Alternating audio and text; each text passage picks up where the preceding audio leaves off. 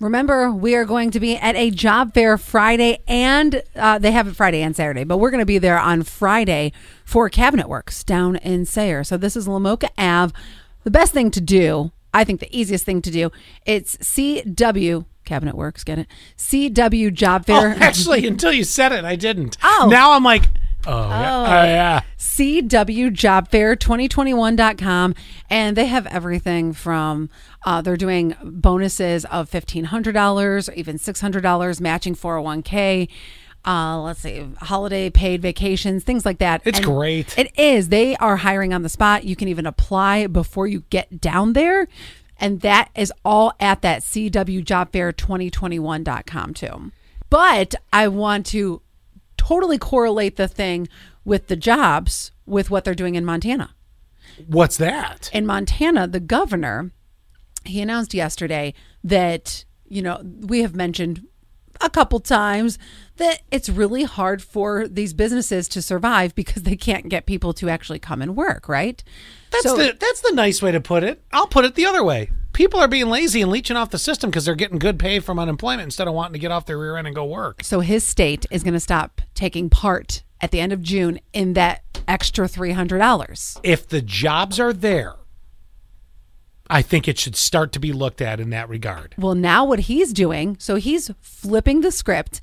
He said he is because of this worker shortage, is what he calls it. Mm-hmm, mm-hmm. He says that the people who go back to work are going to get a return to work bonus to get a job. Right, right, exactly. So I just put my arms up. I'm like, really? I right. That's great. So they are going to, and I don't, I don't see our governor following. Suit. No, I don't. I don't see that. Now, here's the thing. I will say, I, I want to be somewhat understand. I try to understand all all sides. Mm-hmm. Yes, things like childcare and such are expensive because in certain cases, kids are not all the way back to being to their normal routine where parents could go work mm-hmm. out of the house easily. I mean, you like to think a lot of people are home for the reason of having to have kids. That you know, maybe maybe the job they could take mm-hmm. if they were unemployed wouldn't pay enough for them to survive with childcare and everything else.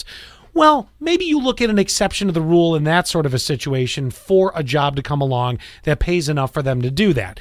Let's face it, it's tough to work at a McDonald's or anywhere that pays minimum wage or Yep. around that mark and pay for daycare and everything else. If it's one kid, two kid, whatever the case may be, there are a lot of single parents. So sometimes you don't have the option of giving the kid to another parent or to another family member. Certain people have to go and get childcare. Yep. So that being said, I kind of can look the other way in that regard and say you're not really just taking the money and, and being lazy. You know, you you got to balance it out. You got to get enough of a, of an income Mm. But to pay for all that. But what the governor of Montana is doing, though, he's creating it where you are going to have to make make the decision because he's not going to give you a bonus on unemployment anymore. Listen, on the overall big picture, there's a lot of people that need that decision made for them.